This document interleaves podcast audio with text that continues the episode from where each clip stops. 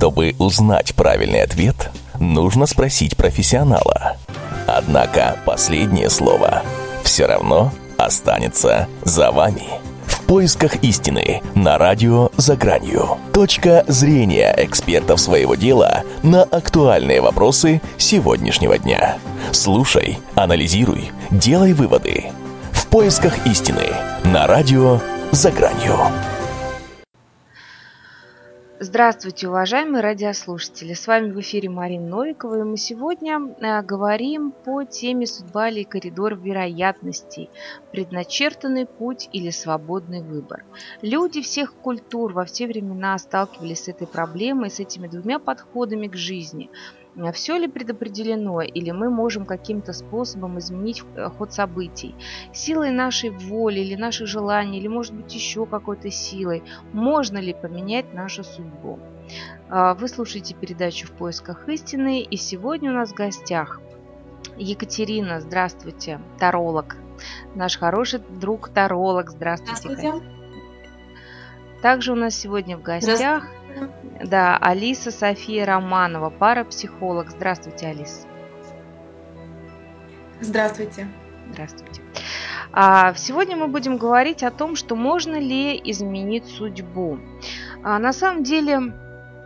Тема судьбы действительно очень многих волнует, потому что иногда приходишь вот к предсказателям, да, Екатерин, иногда приходишь еще куда-то, и тебе говорят, что вам предначертано то, то или то, а у человека, например, душа к этому не лежит. Скажите, пожалуйста, вот действительно это можно как-то изменить? Или здесь все зависит от того, кто гадает, например, или кому вы обратились? Вот роль личности предсказателя играет как какую-то.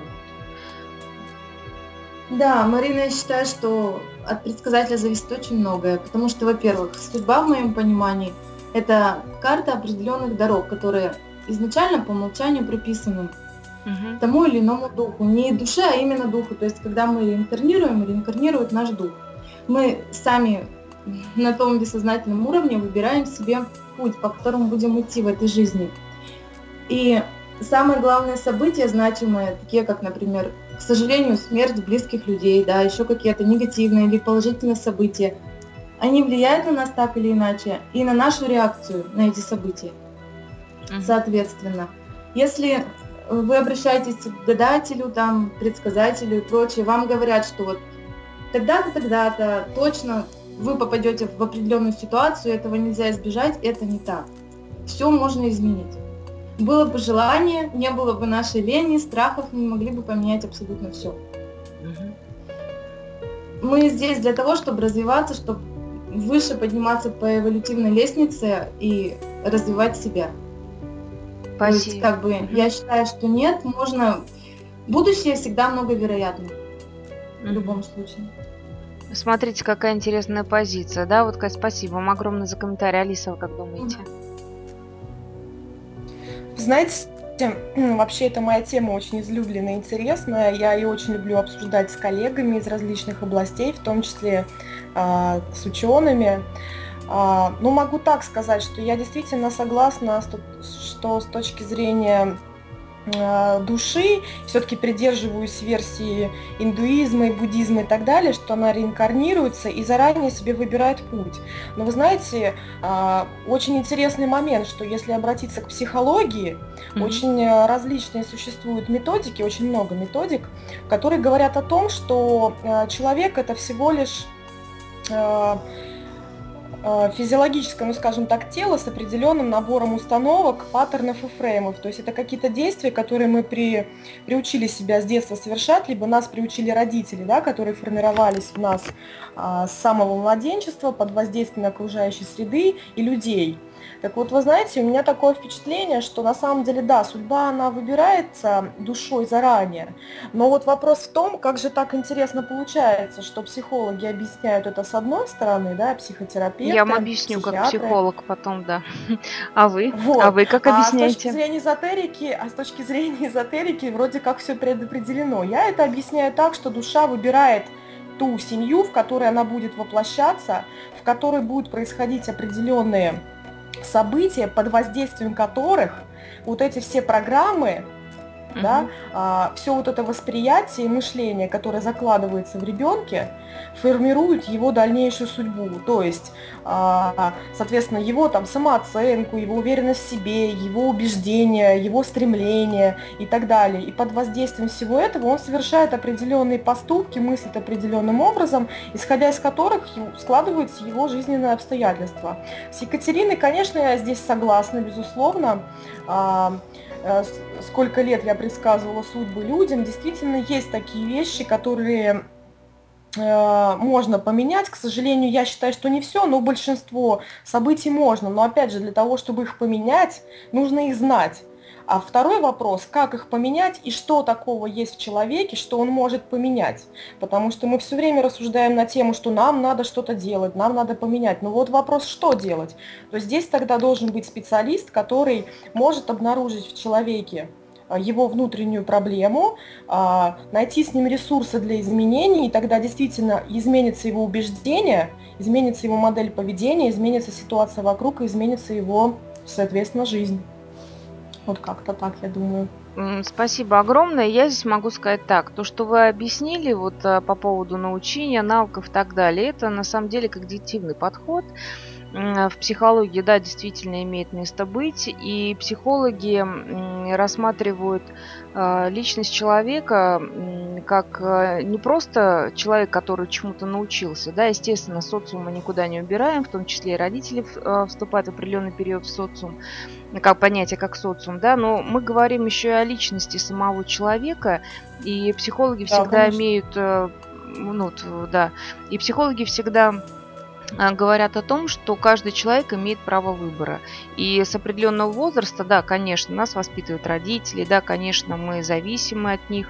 Очень часто и на консультациях психологи рассматривают взаимодействие с родителями. Но при этом каждая школа дает право, психологическая школа дает право человеку иметь свое мнение, свой, свой какой-то путь развития, да, и смотрит, как сам человек смотрит на ту или иную проблему. Потому что помимо какого-то родительского участия есть еще тот социум, который нас окружает. И вы знаете, я здесь соглашусь и с Алисой, и с Екатериной по поводу того, что действительно, наверное, человек формирует свою судьбу сам. Это вопрос только, что иногда люди находятся в критической ситуации, когда они не знают, куда идти дальше. Да, вот скажите, к вам же, наверное, обращались, когда приходят, говорят, вот у меня есть такой путь, вот есть такой путь, какой путь для меня лучше? Было такое, Кать, скажите? Ну да, конечно, это очень частое явление. Алис, у вас, наверное, тоже, да, в практике часто такие явления бывают? Да, но дело в том, что я считаю, что этот путь уже предопределен, и процесс выбора – это в некотором роде обманка. Вот, потому расскажите. Что, знаете, мы все, мы, все, мы, мы э, рассуждаем с позиции, что мы считаем, что мы делаем выбор, но я считаю, что этот выбор уже заложен в нас заранее. Я Поэтому... считаю, что нет. Давайте Поэтому, поспорим. Кстати, э, ну, давайте э, сейчас Алиса такой... выскажется, Катя, я вам обязательно дам слово. Очень интересно, Алисочка, давайте продолжим с вами, да. Э, вот вы правильно подметили, да, что есть разные школы, разные mm-hmm. подходы а, к формированию личности. Но вы знаете, я работала а, и работаю с разными системами, то есть и системными расстановками, и с гештальт-терапией, mm-hmm. и с символ-драмой, и с коучингом mm-hmm. и так далее. Вот мне, у меня сложилось впечатление, да, вот у меня, что это примерно все об одном. То есть mm-hmm. это просто какие-то разные вариации рассмотрения человека как личность. Mm-hmm. Опять же, на мой взгляд, человеку очень сложно обнаружить в себе проблему, и даже некоторые специалисты не, не очень квалифицированы, не способны на это. Mm-hmm. Но, понимаете, стоит человеку понять, что он взял свою модель поведения с папы, mm-hmm. то есть, естественно, он этого не понимает, либо пережил какую-то травму потери отца, как развод или потерю физическую, да, отца, uh-huh. эту травму там в три года, он об этом уже, естественно, и не помнит. Uh-huh. Но я могла бы кучу приводить примеров таких из своей практики, да, но uh-huh. это займет очень много времени.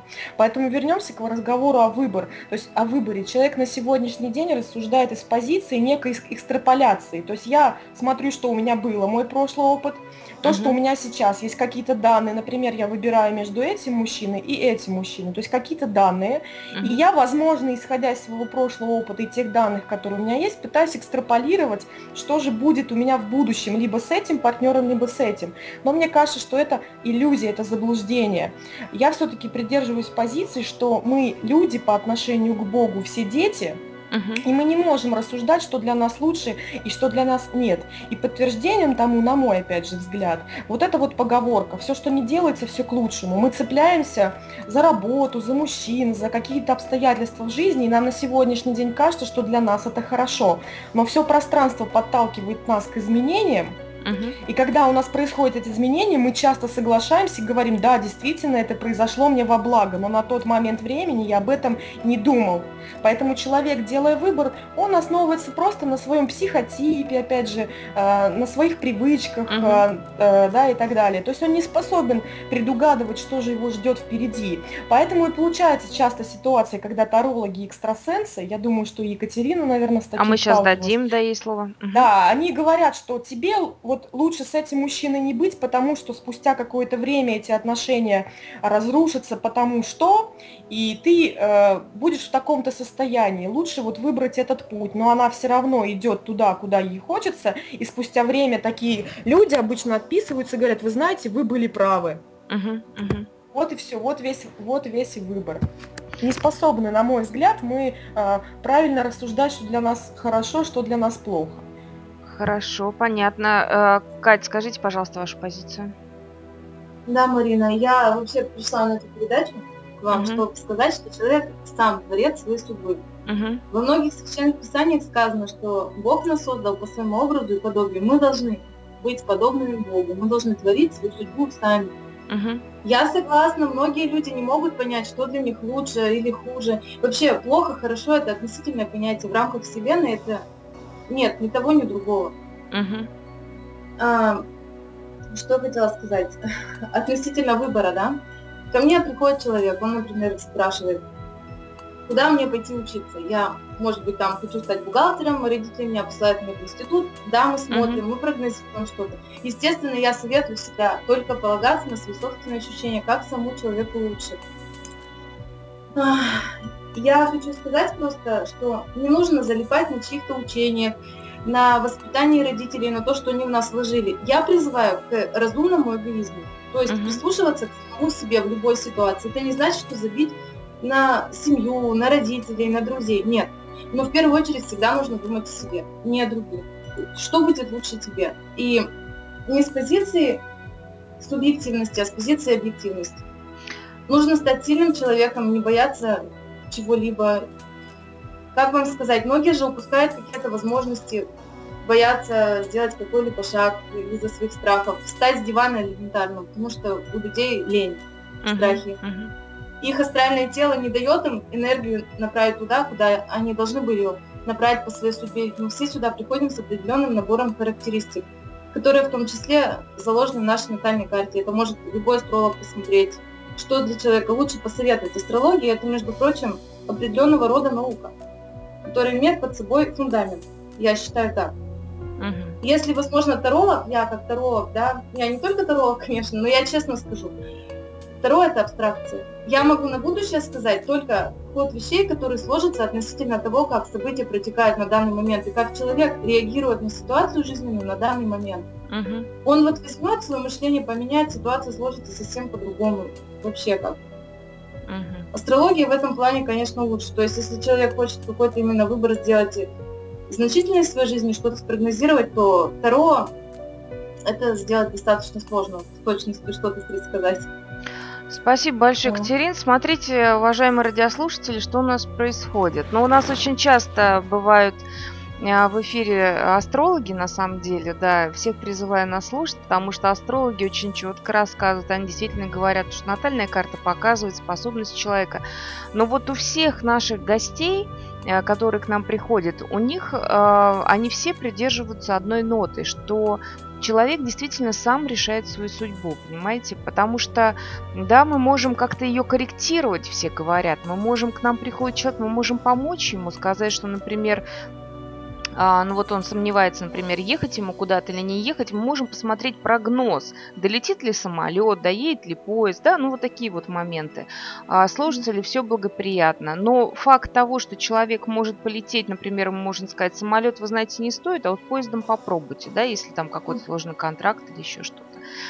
Вот. И человек все равно решает эту проблему. Каждый из нас, конечно же, основывается на выборе собственном. И я согласна с Екатериной о том, что и астрологи говорят, что астрология – это наука. И мы, кстати, будем об этом говорить. У нас следующий эфир вообще очень такой серьезный. Сегодня мы говорим о судьбе, а следующий эфир у нас будет посвящен смерти. Будет два гостя тоже у нас приглашены в эфир, один из них астролог. И мы будем очень серьезно подходить к этому вопросу по обману, собственно, может быть, смерти, можно ли как-то избежать. И ведь сегодня ситуация тоже серьезная, да, сегодняш... сегодняшнего эфира. Мы говорим о судьбе. Можно ли изменить судьбу? Кать, можно изменить судьбу? Скажите, пожалуйста, может человек, родившись в одной семье, придя к вам на консультацию, и если вот вы посмотрели карты, да, посмотрели прогноз будущего, применили ваши техники, которыми вы пользуетесь, вы можете человека ориентировать, например, на то, что у него блестящее будущее какое-то, ну, в какой-то сфере. А человек может изменить свою судьбу, как вы считаете? Но вы знаете, что значит изменить судьбу? Изменить судьбу – это значит изменить свою реакцию на какие-то события. Реакцию и в том числе свои действия. Например, вот опять же я коснусь темы смерти, да? Uh-huh. Сегодня я ее касаюсь уже не первый раз. У вас умирает близкий человек, да? Ну, у клиента.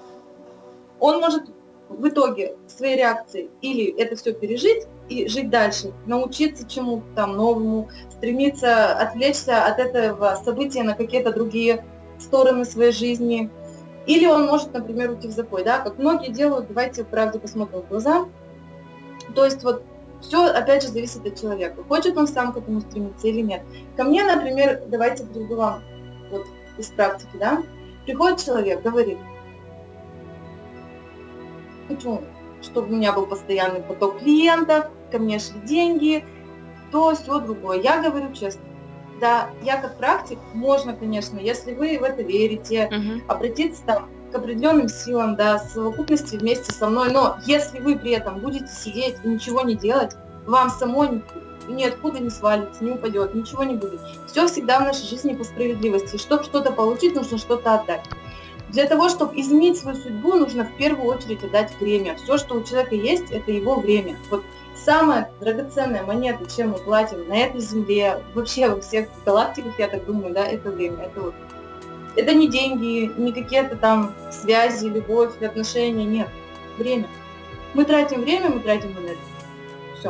Mm-hmm. Если мы задались целью стать певцом, пожалуйста, трать время, развивайся, иди, иди напролом. Если у тебя определенные задатки есть, опять же, да?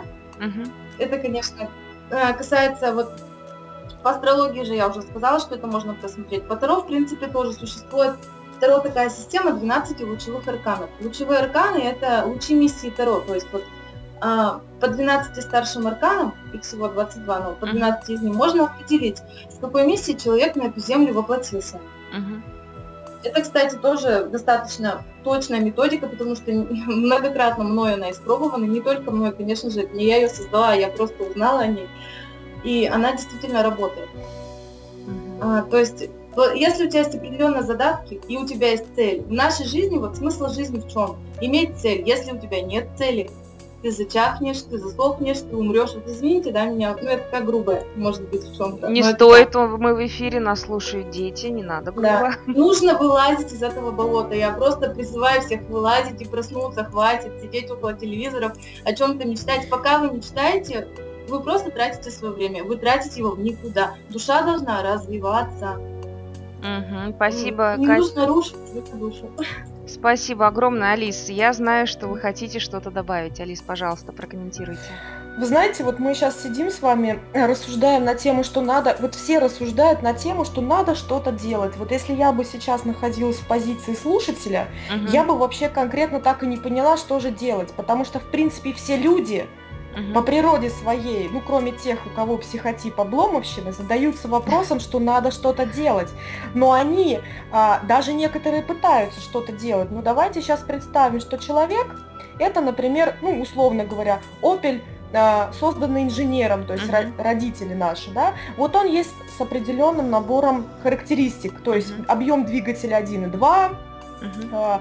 с определенным расходом топлива, с определенной скоростью разгона и с определенной максимальной скоростью движения. Uh-huh. И вот представьте, вокруг этого человека собираются люди и говорят: давай, я знаю, что ты сможешь, нажми педаль на газ, и ты разгонишься до трехсот километров за пять uh-huh. секунд. Uh-huh. Вот он жмет в пол, вроде подбадривают его все, что делать-то надо что-то, но uh-huh. он не разгоняется, потому что объем его двигателя и всех других технических характеристик не позволяет ему это сделать. Uh-huh. Так вот, когда мы говорим о том, что нам нужно что-то поменять в своей судьбе, uh-huh. в первую очередь мы должны разобраться, что весьма самостоятельно сложно, какой в нас есть набор характеристик, которые не позволяют нам измениться до той степени, чтобы мы могли приехать туда, куда бы доехал, например, Porsche Cayenne, а не Opel. Uh-huh. Понимаете? То есть вот и эти характеристики все-таки, я придерживаюсь uh-huh. мнения, не только я, а, да, а все-таки люди, которые занимается там психологией, психотерапией mm-hmm.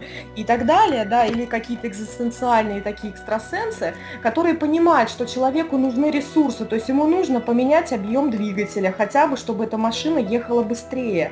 То есть, соответственно, когда мы говорим о целях, да, допустим, если обратиться к метапрограммам, я очень люблю эту тему обсуждать и работать по клиентам. Допустим, есть очень самая простая метапрограмма достижения целей, к цели и от цели. И тот, и другой человек ставит себе цели. Но человек, который идет к своей цели, когда он думает о ней, он представляет, что вот ему нужно там на тренинг сходить, больше заниматься, не знаю, там пить какие-то препараты, травки, ну, делать все для [S2] Uh-huh. [S1] Того, чтобы дойти до первого места, например, на соревнованиях. Uh-huh. Другой человек, который тоже себе поставил эту цель, он как думает, но у него метапрограмма от цели, uh-huh. то есть избегания. Он думает: так, если я займу второй или третий, меня родители будут осуждать, друзья будут надо мной смеяться, там, значит, мой партнер скажет, что я никчемный, поэтому, пожалуй-ка, лучше, чтобы этого всего не было в моей жизни, я не пойду туда. То есть у него начинается позиция избегания. Это очень многих людей, которые ставят себе цели. Uh-huh. Поэтому, дорогим радиослушателям, которые нас слушают сейчас, да, я бы хотела сказать, что в первую очередь, безусловно, делать что-то нужно. Но вы тогда, думая о своей цели, Рас, ну, нужно ее расписать, задуматься о том, что будет с вами происходить, когда вы ее достигнете. Почему? Потому что многие женщины боятся подсознательно, опять же, uh-huh. зарабатывать больше и запрещают себе это, потому что они знают, что их мужчина не выдержит конкуренции. То есть, допустим, она стала зарабатывать больше своего мужа, и муж от нее уйдет. Она боится его потерять, поэтому неосознанно, да, подсознательно uh-huh. ставит себе запрет на этот заработок. Но, естественно, сознательно она нацелена на то, что нет, я все равно хочу стать начальницей, зарабатывать. То есть вот эти вот более глубинные процессы уходят из внимания каждого из нас, uh-huh. и есть такое понятие, как слепое пятно, я думаю, вы знаете, о чем да, я да, говорю, да? да? Uh-huh. У даже у каждого самого терапевта, поэтому да, мы точно такие же иногда слепые котята, которые ходим друг к другу на консультации, это нужно делать, потому что мы тоже в обязательном порядке когнитивных процессах погружаемся в них и не способны какие-то вот а, пазлы, скажем так, обнаружить, чтобы картина-то сложилась. Поэтому, прежде чем начать что-то делать, естественно, нужно думать, зачем ты это делаешь, что будет с твоей жизнью, с твоим окружением, когда ты достигнешь этого. Какой ты будешь человек, как на это посмотрят твои родители или какие-то значимые лица для тебя. И дальше думать, что я могу для этого сделать. И большой мой совет: начинайте с тем, что есть. Не ждите э, у моря погоды. То есть каких-то определенных обстоятельств, что когда-то курсы появятся, которые мне нужно изучить, чтобы чего-то достичь там через год, поэтому, пожалуй, пойду я на них через год, и тогда я стану менеджером чего-то там. То есть начинайте с тем, что есть сейчас работать. То есть вот, ну, вот, вот что, что я хотела донести, да, по поводу того, что все-таки мы люди, набор определенных характеристик. И чтобы изменилась ситуация вокруг, нам нужно поменяться, нужно преобразиться. А вот что мы для этого будем делать? Каждый выберет то, что подходит ему. Если у него на то есть действительно истинное желание, истинное желание. а не надуманное им и фантазийное. Потому что, вы знаете, у меня все-таки такое впечатление, что люди, вот чем отличаются буддисты от, от всех остальных, тем, что буддисты, они учатся жить с тем, что есть, получать радость от того, что есть, да, у них такая духовная проработка, а все остальные, они все время ставят себе цели, куда-то идут, потому что без этого их жизнь будет просто скучная. Понимаете, вот я многих людей спрашивала, что вот будет, если у вас будет нескончаемый источник денег. Uh-huh. Они сначала говорили, я буду счастлив до небес, а потом, ведь понимаете, мы ко всему привыкаем. То есть если каждый день на столе оливье, да, пирожки, там вкусные торты, нам через месяц станет просто скучно и неинтересно. Uh-huh. Поэтому все время мы придумываем себе новые и новые задачи, новые и новые достижения, потому что мы не можем находиться в стагнации, нам все время нужно двигаться вперед. Поэтому э, тогда за целью должна быть следующая цель. Когда ты купишь Бентли и зарабатывать будешь миллион, что ты будешь делать? Если человек скажет, что мне будет скучно, то он никогда не достигнет этого. То есть нужно думать на несколько шагов вперед. Это мое мнение. Спасибо, Алис. Понятно ваше мнение. Спасибо огромное. Ну что, уважаемые радиослушатели, сегодня безумно интересный эфир. Я вам хочу сказать, у нас два таких вот мнения активных. Единственное, что хотел бы прокомментировать, что, уважаемые наши радиослушатели, будьте аккуратнее в своих желаниях, они могут исполниться. И если они исполнятся, действительно, что дальше вы будете делать?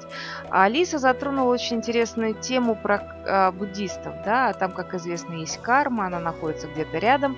Давайте поговорим о карме. Почему хочу спросить об этом, потому что очень много, ну сейчас можно сказать даже так, очень модно сейчас говорить о карме. Даже у нас есть такие вот выражения «в карму плюс получить», да, и так далее. Я хотела вот, Екатерин, вам вопрос задать. Вы вообще как к карме да. относитесь? Вы имеете в виду, верю я в это или нет? Ну да, потому что мы вот сейчас просто говорим, вот и понятие карма, что это такое? Вот оно есть, нет, да, как вы к этому относитесь? Конечно, конечно, оно есть. Карма у нас бывает уже наработана из прошлой жизни, то есть вот как раз это касается, я говорила о двенадцати лучах второго, например, uh-huh. это можно просмотреть очень активно по этим лучам, то, что выпадает, с чем человек приходит. Плюс карма есть у нас родовая. Uh-huh. То есть все равно вот мы когда выбираем род, семью, это уже все продумано происходит. Если в роду, а, например, есть какое-то родовое проклятие, ну, грубо говоря, да, ну, негативная энергетика, uh-huh. она все равно повлияет на нас. Мы, например, пришли с положительной карты, с хорошей, но в этот род, где мы должны проработать, опять же, определенное событие, чтобы наша душа, я все-таки... призываю всех эволюционировать, не падать вниз, uh-huh. чтобы наша душа эволюционировала. Но в роду есть негатив. Uh-huh. Он все равно вольется в нашу положительную карму, и какой-то кусок из этой положительной он утащит. То есть уже какие-то наши возможности, изначально нам данные, он с собой заберет. Вот этот uh-huh. негатив. Плюс еще карма есть та, конечно, которую мы при жизни нарабатываем. То, что как мы поступаем с другими людьми, с обстоятельствами. Мы же разумные все люди, не животные, должны думать о том, что мы делаем. Хорошо, спасибо, я не зря задала эту первую часть вопроса. Алис, скажите, пожалуйста, как вы относитесь к понятию кармы? Вы знаете, я, чтобы было понятно, очень верующий человек, на самом uh-huh. деле, и в последние два года придерживаюсь учения буддизма, но, а знаете, вы, нас, простите... возможно... Алис, извините, что перебиваю, вы верующие, просто чтобы нам было понятно, тогда скажите, пожалуйста, верование, вот, то есть вы верите во, в кого, во что, то есть... Я верю, что Бог един, и да, несмотря на различные существующие религиозные конфессии, в том числе нас могут слушать люди, как раз имеющие принадлежность к разным религиозным да, да, да, я направлениям, было понятно, и в христианстве, отсу... в христианстве отсутствует, хотя я крещеный человек, в христианстве отсутствует такое понятие, как реинкарнация.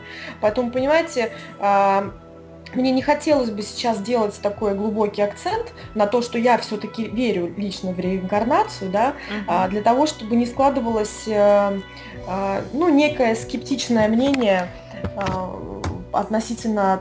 Ну, то есть убеждать, как бы, есть это или нет, я никого не буду, я могу только сказать от себя, что да, я верю в то, что это происходит, хотя, вы знаете, я человек очень люблю, сомневающийся, люблю рассуждать и общаться с разными людьми, и вы знаете, когда я общалась в свое время за границей с ламами, ну, то бишь монахами, да, mm-hmm. на тему того, почему же есть такие люди, вот лично меня этот вопрос заинтересовал, почему же есть такие люди, и я думаю, он интересует многих, которые совершают нехорошие поступки, ведут себя аморально, уничижительно по отношению к другим людям, совершают различные преступные действия, да, живут богато, и ничего с ними не происходит. Mm-hmm. Ну вот, например, ламы отвечают на этот вопрос, что они имеют заслуги с предыдущего воплощения. То есть, вы знаете, у меня возникает вопрос, то есть, получается, душа развивалась, развивалась, зарабатывала заслуги, совершая хорошие поступки, заработала себе кучу плюсиков, и вдруг воплощается, ну, допустим, вот в наше время,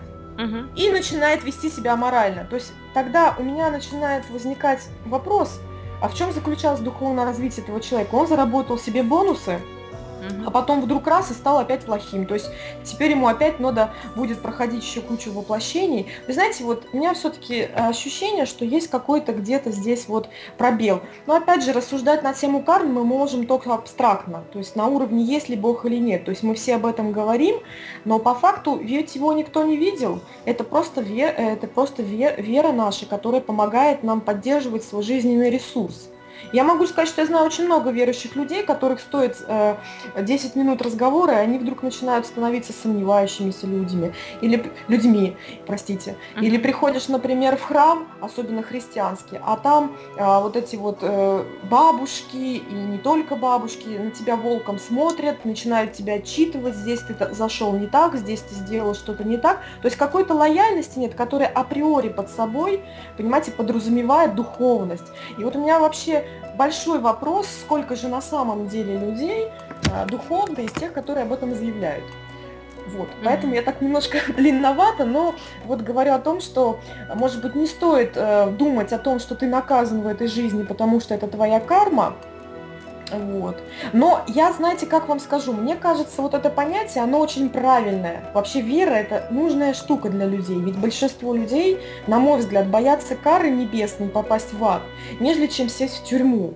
И это некое, некий такой закон, без которого люди бы просто бы беспредельничали. Поэтому это очень правильно, что существуют вообще религии, и люди выполняют эти законы. Вот, на мой взгляд, это вообще задумка изначально, вот кто, кто это все создал, очень грамотная. Вот, то есть нам рамки нужны. То есть какие-то, вот у нас есть социальные, да, рамки, то есть нельзя воровать, нельзя убивать и так далее. Вот. Есть вот такие вот духовные рамки, они обязательно людям нужны. Потому что бы, я думаю, мы бы все бы уже бы находились в бесконечном конфликте и уничтожили бы друг друга, если бы не эти рамки. Спасибо. Позвольте мне прокомментировать, пожалуйста. Значит, вот, Алис, по По поводу того, вот, по поводу вопроса. По поводу бабушек в церквях. Дальше батюшки наши в церквях говорят о том, что если вы, уважаемые, что-то хотите узнать, есть в церквях либо матушки, есть сам батюшка, где можно подойти и, собственно, выяснить. Потому что есть некая такая, вот мы тоже обсуждали в нашей передаче, передача была посвящена гордыне. Вот есть некая гордыня, как бы, да, у неких людей, которые считают, что они вот все правила церкви знают. Поэтому... если вдруг пришли в церкви и на вас там кто-то, извините, что в эфире будет сказано, нашипел, не обращайте внимания, вы пришли к Богу, а Богу, в принципе, нужны вы и ваши чувства и мысли. Что касается по поводу кармы, тоже у нас была передача, поэтому я, собственно, только оттуда все знаю. Вот. Так вот, я могу сказать, что идея перерождения души была жива в христианстве до Пятого Вселенского собора Христианской Церкви в Константинополе в шестом веке новой эры.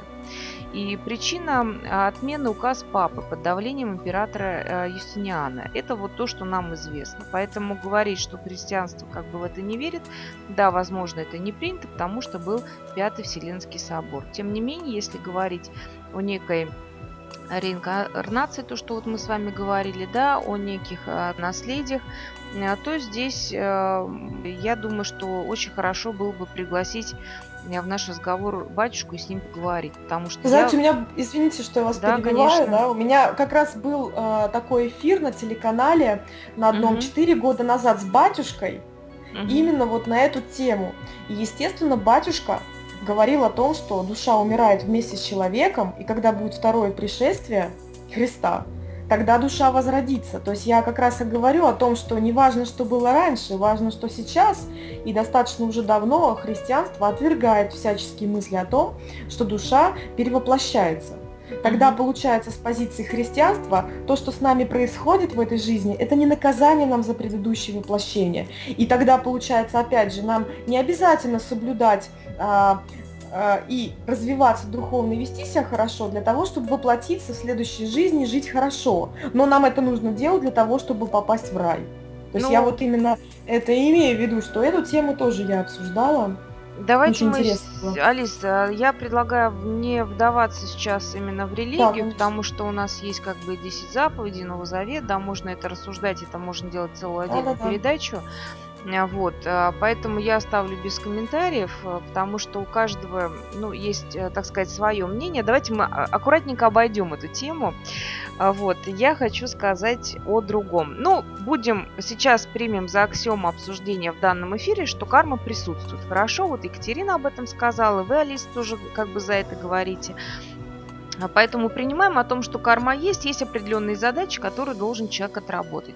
Я так понимаю, что к вам часто приходят клиенты с вопросами, опять-таки Екатерина об этом говорила, а что, собственно, какие у меня задачи в этой жизни, да? Вот. И вот смотрите, какая интересная ситуация у нас может сложиться. Вы посмотрели, вы рассудили, вы как бы диагностировали клиента, ну, человека, который к вам обратился, и вы понимаете о том, что, да, действительно, перед ним должны быть решены такие-то, такие-то, такие-то задачи.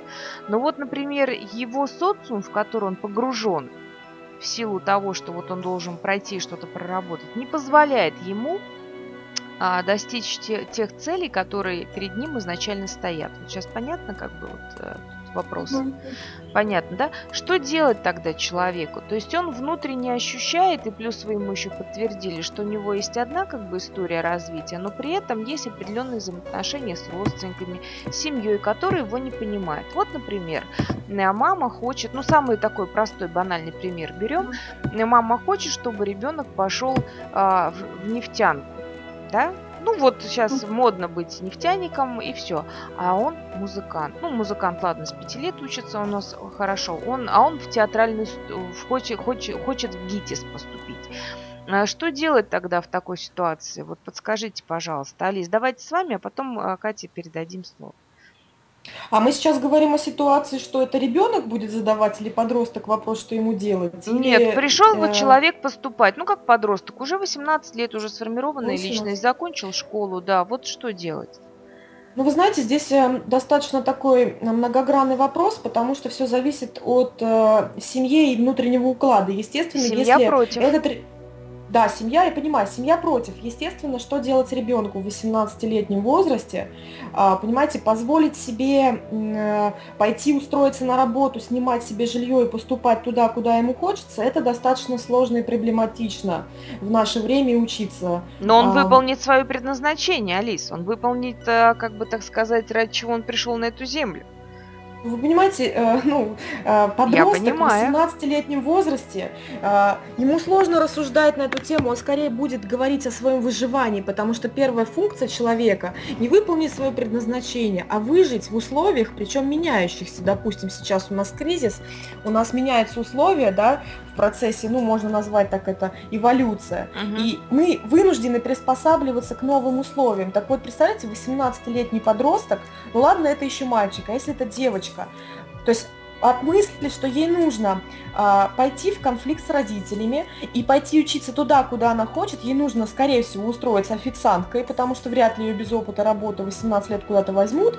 И либо, если ей повезет, это будет общежитие, э, что мало, потому что, что сейчас мало, в основном вероятно, да. Угу, да, угу. Либо какую-то комнату снимать с подружкой. Вы знаете, я, я вам могу сказать, что очень мало людей решится на это, и вы можете их убеждать очень долго, что э, человеку нужно выполнять свое предназначение, но вы понимаете, э, человек будет в первую очередь, как мать своего ребенка защищая, она не будет думать о том, что она кого-то убьет, защищая своего ребенка от нападения, она будет думать о спасении его.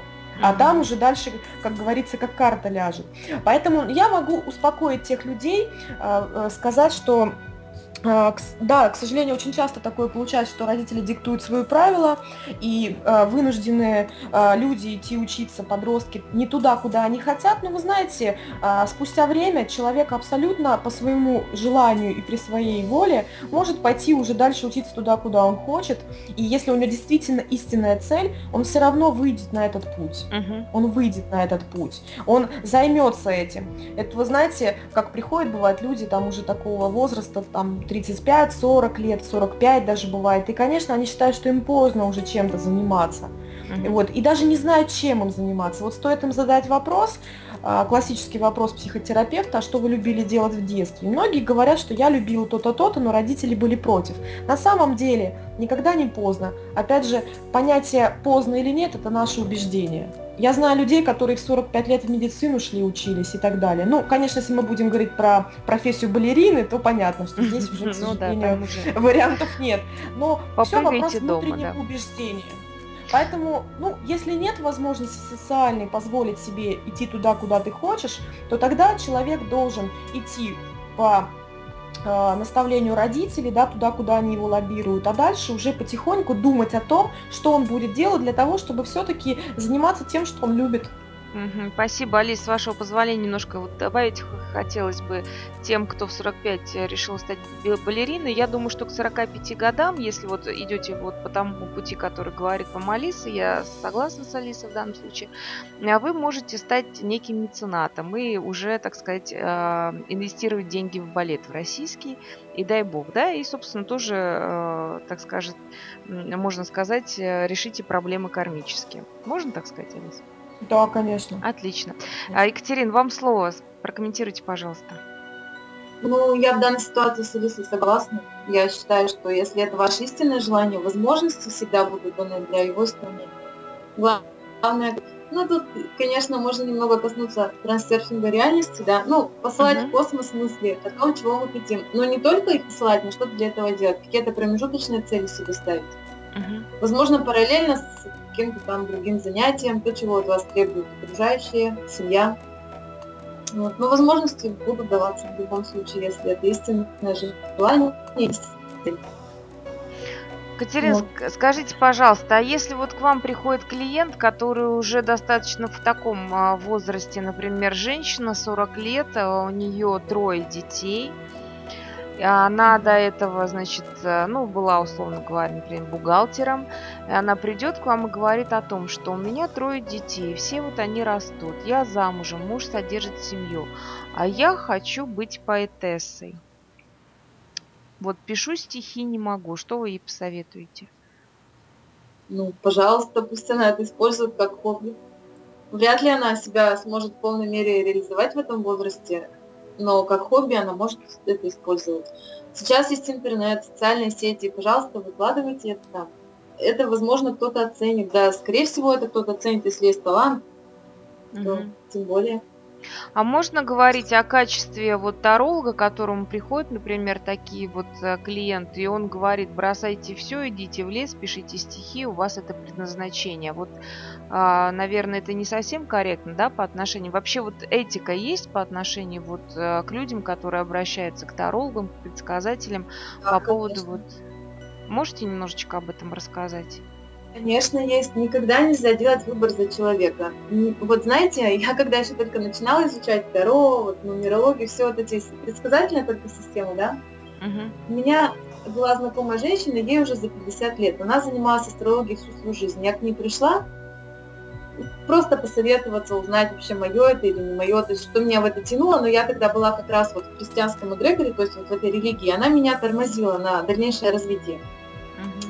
И мне тогда астролог, вот эта женщина опытная, сказала: никогда нельзя делать выбор за клиента. Ты должен предоставить ему два варианта, как минимум, событий. Ты это будешь делать и будет так, или ты это делать не будешь и будет вот так. Но выбор окончательно сделает он. Uh-huh. Нельзя сказать там: иди разводись, иди там, не знаю, женись наоборот, да? Иди учись на эту специальность, не ходи туда, не делай вот этого. Нужно вот сказать: ты туда пойдешь, у тебя сложится ситуация вот так. Если ты туда не пойдешь, то будет вот так, а уже там ему решать. Uh-huh. Мы все-таки не творцы чужой жизни, мы творцы только своей, я это еще раз повторяю. нельзя решать за других. Это уже выходит за рамки всего дозволенного. Угу. Спасибо большое. Алис, прокомментируйте по поводу этики? Вы знаете, этика – это такая достаточно серьезная тема в любом учебном учреждении, да, где обучают специалистов, там, клинических психологов, uh-huh. психотерапевтов и так далее. Да? А почему? Здесь действительно правильно, нельзя давать готовое решение человеку, но не потому, что мы будем за него творить судьбу, а это называется в психологии перекладывание ответственности. Очень многие люди приходят на консультацию, хотят готового совета, таким образом переложить ответственность за свою судьбу на другого человека. И вы знаете, uh-huh. дальше происходит, я думаю, вы понимаете, что если вдруг этот человек следует вашему совету, совету, и у него что-то не складывается, он потом скажет, что виноваты вы. Ведь uh-huh. на самом деле мы всегда любим винить кого-то. Мы виним родителей своих, что они нам запретили где-то учиться, опять же, в продолжении той темы, да, uh-huh. и поэтому у нас не сложилось. Мы виним своих партнеров. Ну и в крайнем случае мы начинаем винить себя и развиваем себе аутоагрессию. Таким образом зарабатываем себе кучу болячек, образующихся э, из-за... Психосоматику, да. Психосоматики, естественно. Mm-hmm. Вот. Поэтому, конечно, ну, советы лучше не давать. По поводу этики здесь очень, вот это очень важный вопрос. У нас очень мало этичных тарологов и экстрасенсов. Я вообще пришла все-таки к выводу, mm-hmm. э, занимаясь там этерологией, экстрасенсорикой много лет, что... Такой специалист, как экстрасенс, таролог, астролог и так далее, должен быть в первую очередь психологом. То есть mm-hmm. он должен понимать, какую информацию можно давать, какую нельзя, и как ее преподать, то есть смотря на психотип человека, да, mm-hmm. то есть на уровень его восприятия. Вот. И, соответственно, рассматривать ситуацию клиента из его реальности, а не своей. То есть не говорить... примеряя это на себя, зачем тебе такой мужчина, uh-huh. а попытаться войти в реальность этого человека и с его позиции увидеть эту ситуацию. То есть для него это проблема, а для тебя, может быть, нет. Может быть, она любит этого мужчину, а ты бы никогда на него и не посмотрела. Но, uh-huh. к сожалению, к сожалению, очень много специалистов, которые вот так вот всем раздают советы, и мало того, что еще и кошмарят. Да, говорят, что будет у вас плохо, но если вы будете ходить ко мне на прием, то, глядишь, может быть, и наладится у вас. Вот, Али, спасибо за последнюю, да, как раз реплику о том, что если будешь ходить ко мне на прием, у тебя все наладится. Вот, дорогие мои радиослушатели, смотрите, в течение часа двое наших экспертов говорят вам, в принципе, одно. Вот подтвердите или опровергните, правильно ли я вас поняла, да? О том, что человек сам решает, делать ему что-то или нет. Человек действительно сам решает свою судьбу. И если вас о чем-то предупреждают, не надо это брать за сто процентов, настраивать себя, прогнозировать на это. Вы вполне возможно, каждый человек в силах сделать так, чтобы чего-то избежать, да, например. Просто специалист, который работает с вами, он должен обладать некой этикой и не говорить вам о том, что все, завтра вы умрете, завтра вот потоп случится и все. Он просто будет говорить о том, что... Вы знаете, завтра, наверное, неблагополучный день, да, или неким другим образом просто предупредить, предупредит вас, а вы уже сами будете решать, делать вам что-то или нет. Я вот права сейчас, скажите, пожалуйста. Да, именно так. Я правильно поняла, Алис, или нет? Да, вы правильно поняли, только дело в том, что, опять же, здесь, ну, понимаете, эти вопросы, они такие достаточно сложные. У нас знаете, сложная. разные. Я как я говорю, я, я как я говорю, что существуют разные вариации шарлатанства. Вот понимаете, есть люди, которые просто истинно верят, что они супер колдуны, вот правда, верят они в это, но это немножко мы говорим сейчас о патологии, о расстройстве личности, да? Они верят в то, что они чем-то обладают и делают это людям, хотя на самом деле только вредят. Ну и тем более советы раздают. Есть люди, которые действительно что-то могут, но они используют свои способности, это называется манипулирование людьми, и деньги с них откачивают, если так уж примитивно выражаться. Вот. И есть третья, даже четыре я бы их разделила, каста. Третья каста – это те, которые вытягивают информацию с клиента и обратно ему отдают, а четвертая – это закошмаривание, это стандартная схема. Говорят про венец безбрачия, про порчу и так далее, и говорят, что, естественно, за большую сумму денег мы это все снимем, либо там ходи ко мне три года э, на чистки, я тебе помогу. Нет, действительно, когда человек находит своего специалиста, который помогает ему э, э, достучаться до его, скажем так, глубинных уровней, и клиент понимает, в чем его проблема, естественно, помочь с этим справиться ему должен специалист, но так же, как и врач, да, он вам поставил диагноз, а лечение-то выписать должен, вы же, ну, вам сказали цирроз печени, а как, а как его лечить, вы не знаете, если это возможно. Поэтому, конечно, такой специалист нужен, но он должен быть действительно этичным, квалифицированным и только сопровождающую роль иметь. И вот здесь главное не ошибиться. Вот главное не ошибиться. Угу. А вот, уважаемые радиослушатели, я хотела бы тоже обратиться к вам. Когда вы идете к какому-то человеку или эксперту, если вам советуют знакомые какие-то, или вы сами его нашли по интернету, пожалуйста, посмотрите отзывы. Посмотрите отзывы.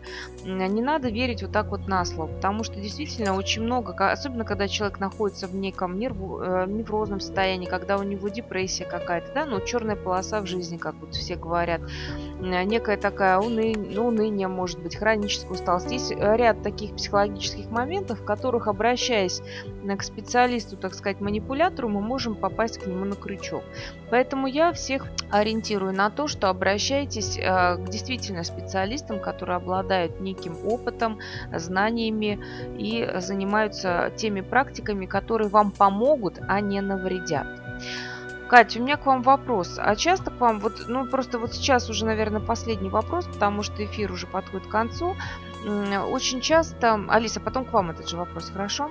А сейчас mm-hmm. вот кризис, как тоже, вот мы сегодня говорили об этом. И люди приходят и говорят, вот у меня черная полоса, у меня ничего не получается, руки опускаются, что мне делать дальше?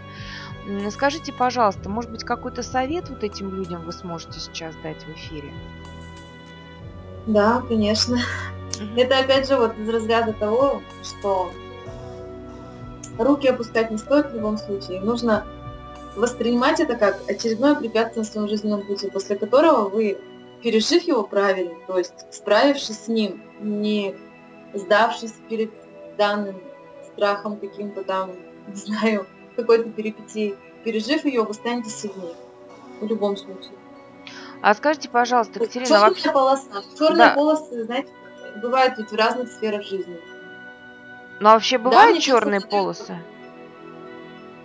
Во всем сразу? Ну, вот да, я... вот, вот все. Нет, вот... Я думаю, человек просто склонен замечать худшее. У него все равно во всем сразу черные полосы. Ну, это вряд ли. Я mm-hmm. так не думаю. Mm-hmm. Спасибо. Вот. Это очень обширная тема. Я даже не знаю, как вам так сразу мне ответить. Нет, ну да, вы уже бывает. ответили, да, уже ответили. Вы ответили, насколько я поняла, о том, что, уважаемые радиослушатели, вот полностью черной полосы у людей не бывает. Она все равно бывает в некой сфере, поэтому не надо на нее акцентироваться. Посмотрите, пожалуйста, те положительные моменты, которые присутствуют сейчас в вашей жизни, акцентируйтесь, пожалуйста, на них. А в данном случае неприятности воспринимайте как некий барьер, через который вы перешагнете, и пойдете дальше. Да, возможно, это какой-то урок, возможно, вам на что-то, вас от чего-то страхует, может быть, вас куда-то не пускает. Остановитесь, подумайте, сделайте правильный выбор, либо обратитесь к специалисту, который вам, ну, подскажет просто, да, что вот вы знаете, вот, например, поаккуратнее здесь, вот вас, наверное, сюда не пускает, потому что. И идите дальше с высоко поднятой головой, и у вас все будет хорошо. Правильно я вас понимаю? Да-да. Угу, спасибо большое. Алиса, прокомментируйте. Вы знаете, первое, что, я думаю, должен сделать каждый человек, который находится в сложной ситуации, особенно сейчас, он должен принять для себя тот факт, что это не черная полоса в его жизни, что просто условия э, социальные, условия в его окружении и условия его жизни меняются, угу. и ему нужно научиться подстраиваться. Ведь давайте вспомним, как легко, ну, в принципе, достаточно легко мы адаптируемся. То есть не было когда-то мобильных телефонов и автомобилей, но они появились, и мы к ним привыкли. Меняется мода, меняются вкусы, появляются новые продукты. А мы к этому достаточно легко адаптируемся. Но нам почему-то очень тяжело принять, что нам также нужно научиться адаптироваться к новым условиям. Mm-hmm. Поэтому, естественно, если э, человек, например, э, лишился работы, и э, ему кажется, что у него наступила черная полоса, он в первую очередь должен понять, что так, как раньше, уже не будет никогда. Вообще, в принципе, все двигается вперед. Поэтому ему нужно рассуждать не из позиции, что я бы хотел, чтобы у меня было так, как раньше, а из позиции все-таки будущего. Какие изменения во мне должны наступить, чтобы я мог соответствовать той ситуации, которая происходит. То есть... То есть сейчас сложно говорить, да, потому что у всех разные ситуации индивидуальные, но, по крайней мере, расширить свой горизонт, посмотреть, например, на свою жизнь с позиции наблюдателя. То есть если бы вы, например, вам бы предложили посоветовать что-то человеку, видите себя со стороны, как будто вы наблюдатель и советчик, что бы вы ему посоветовали, что бы вы, что, что бы вы ему посоветовали сделать. То есть, может быть, посмотреть какие-то другие вакансии, может быть, принять тот факт, что нужно какие-то курсы освоить. Сейчас действительно очень развиты а, различные контенты в со- соцсетях и так далее, может быть, что-то поизучать, почитать, прийти, а, обновить свое резюме, прийти, устроиться на работу туда, куда вы дальше раньше не решались, говорить о том, что вы знаете какие-то новые навыки, вы их приобрели и так далее. То есть просто адаптация идет. И обязательно, как только вы посмотрите на свою ситуацию не с позиции черной полосы, а адаптации, mm-hmm. да, то э, пазлы, они, как говорится, сложатся, и, обстоя... и вам будет проще, и ситуация изменится. Понимаете, еще раз повторю, меняя убеждения, мы меняем ситуацию. Когда ситуация меняется, меняются наши жизненные обстоятельства. Mm-hmm. Ну, сначала надо изменить мысли. Вы абсолютно правы, Алиса. А... Пожалуйста, у нас осталось четыре минуты до окончания эфира. Скажите вот э, то, что вы хотели бы пожелать нашим э, радиослушателям. Ну, Екатерина, давайте с вас начнем. Да, я бы хотела к всем обратиться. И все-таки в очередной раз сегодня за вечер сказать, что вы сами творцы своей судьбы, творцы своей жизни, а, что вы должны помнить, внутри вас есть душа, внутри вас есть дух.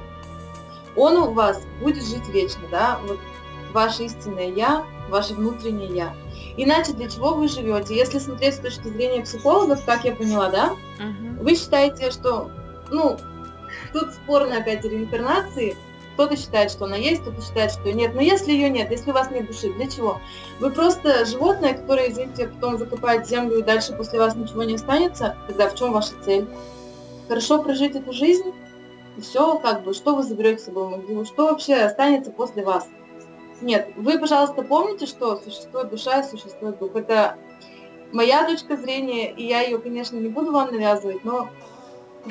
Мы считаем, всего... что есть реинкарнация, мы как бы за это. Да, скорее всего, это так, я так вот вам скажу, и хочется в это верить, что мы будем продолжать, и наш дух будет жить вечно, мы будем перерождаться и развивать себя. Но вы сами творцы своей судьбы. Прислушивайтесь больше к себе, к своему истинному «я». Не нужно вот этих вот шаблонных мировосприятий.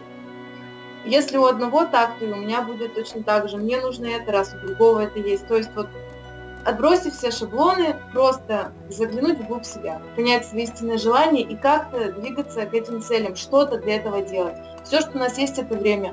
Просиживая в интернете, просто там лежа на диване смотреть телевизор, лежать, ничего не делать, вы потеряете все. Вы потеряете время, вы потеряете развитие. И в следующей жизни вы снова воплотитесь в таком же точно состоянии, как и сейчас, а возможно еще хуже. И у вас будет еще больше испытаний. Сбегать от жизни, от обстоятельств не стоит. Тем более кто-то там заканчивает жизнь суицидом, убегает от проблем, он делает хуже только себе. Своему роду и себе. То есть вот вы все сами творите, и если у вас ничего не получается с первого раза, знаете, есть такое правило, нужно попросить высшие силы три раза о чем-то. Три раза, но не просто попросите, это должно быть искреннее, истинное желание. Как говорил маг, практик Алистер Кроули, да, твори волю согласно своему желанию. Но это желание должно быть освобождено от излишнего эго и от излишних вот этих вот, от мусора, в общем, mm-hmm. как вам сказать. Вот, вот это все, что я, наверное, хотела донести все-таки. Спасибо, Екатерина. Алис? Я хочу сказать, что каждый из вас должен понимать, что все ресурсы для достижения ваших целей, для обретения счастья находятся внутри вас. Mm-hmm. Попробуйте иногда смотреть на свою ситуацию со стороны, слушайте только себя, делайте то, что хочется вам, а не хочется окружающим. Идите к тем целям, которые нужны вам, а не ради того, чтобы доказать кому-то что-то. Но если вы чувствуете себя счастливыми даже тогда, когда вы не делаете ничего, значит, Продолжайте жить так, как вам комфортно. Ведь на самом деле не обязательно всем людям достигать каких-то целей. Есть люди, которые могут получать удовольствие, просто имея достаточно немного. Важно, главное, если вы чувствуете себя комфортно и счастливо, значит, вы молодцы, значит, продолжайте жить в том же духе и не ориентируйтесь на массовое мнение, что все время нужно что-то делать. Но если вы чувствуете некомфорт, вы помните, что все ресурсы находятся внутри вас, и найти ключи к ним вы можете сами. Начните двигаться вперед с тем, что у вас есть, а если вам не хватает навыков и опыта, пожалуйста, сейчас очень много в интернете информации, различных книг, вебинаров и тренингов, выложенных в соцсетях, которые помогут вам, благодаря различным методикам, разобраться, что же вы на самом деле хотите, для себя ли, либо для окружающих, и как вам к этому прийти. Спасибо большое за комментарии. Уважаемые радиослушатели, что хочу вам сказать я. Как вы видите, сами можете руководить своей судьбой. Вы можете обратиться действительно к квалифицированным специалистам, которые вам помогут. Нужно выбирать специалиста думая, а не просто куда-то идти. Потому что, как вы сегодня поняли, очень большая ответственность лежит как на специалисте, так и на вас. Так как раньше, как говорила уже сегодня Алиса, не будет никогда. Все проходит, и хорошее, и плохое. Но самое главное, что у вас остаетесь вы. И именно вы решаете, как построить свою дальнейшую жизнь. Сделайте правильный выбор, и удачи вам! С вами была Марина Новикова и гости нашей студии Екатерина. До свидания, Екатерина. До свидания. И Алиса София. До свидания, Алиса. Всех благ. Вы слушали передачу «В поисках истины» на радио «За гранью». Тема нашей сегодняшней программы – судьба или коридор вероятности, предначертанный путь или свободный выбор. Как всегда, встречаемся по субботам с восьми до девяти по московскому времени и обсуждаем самые актуальные и волнующие вопросы. До свидания.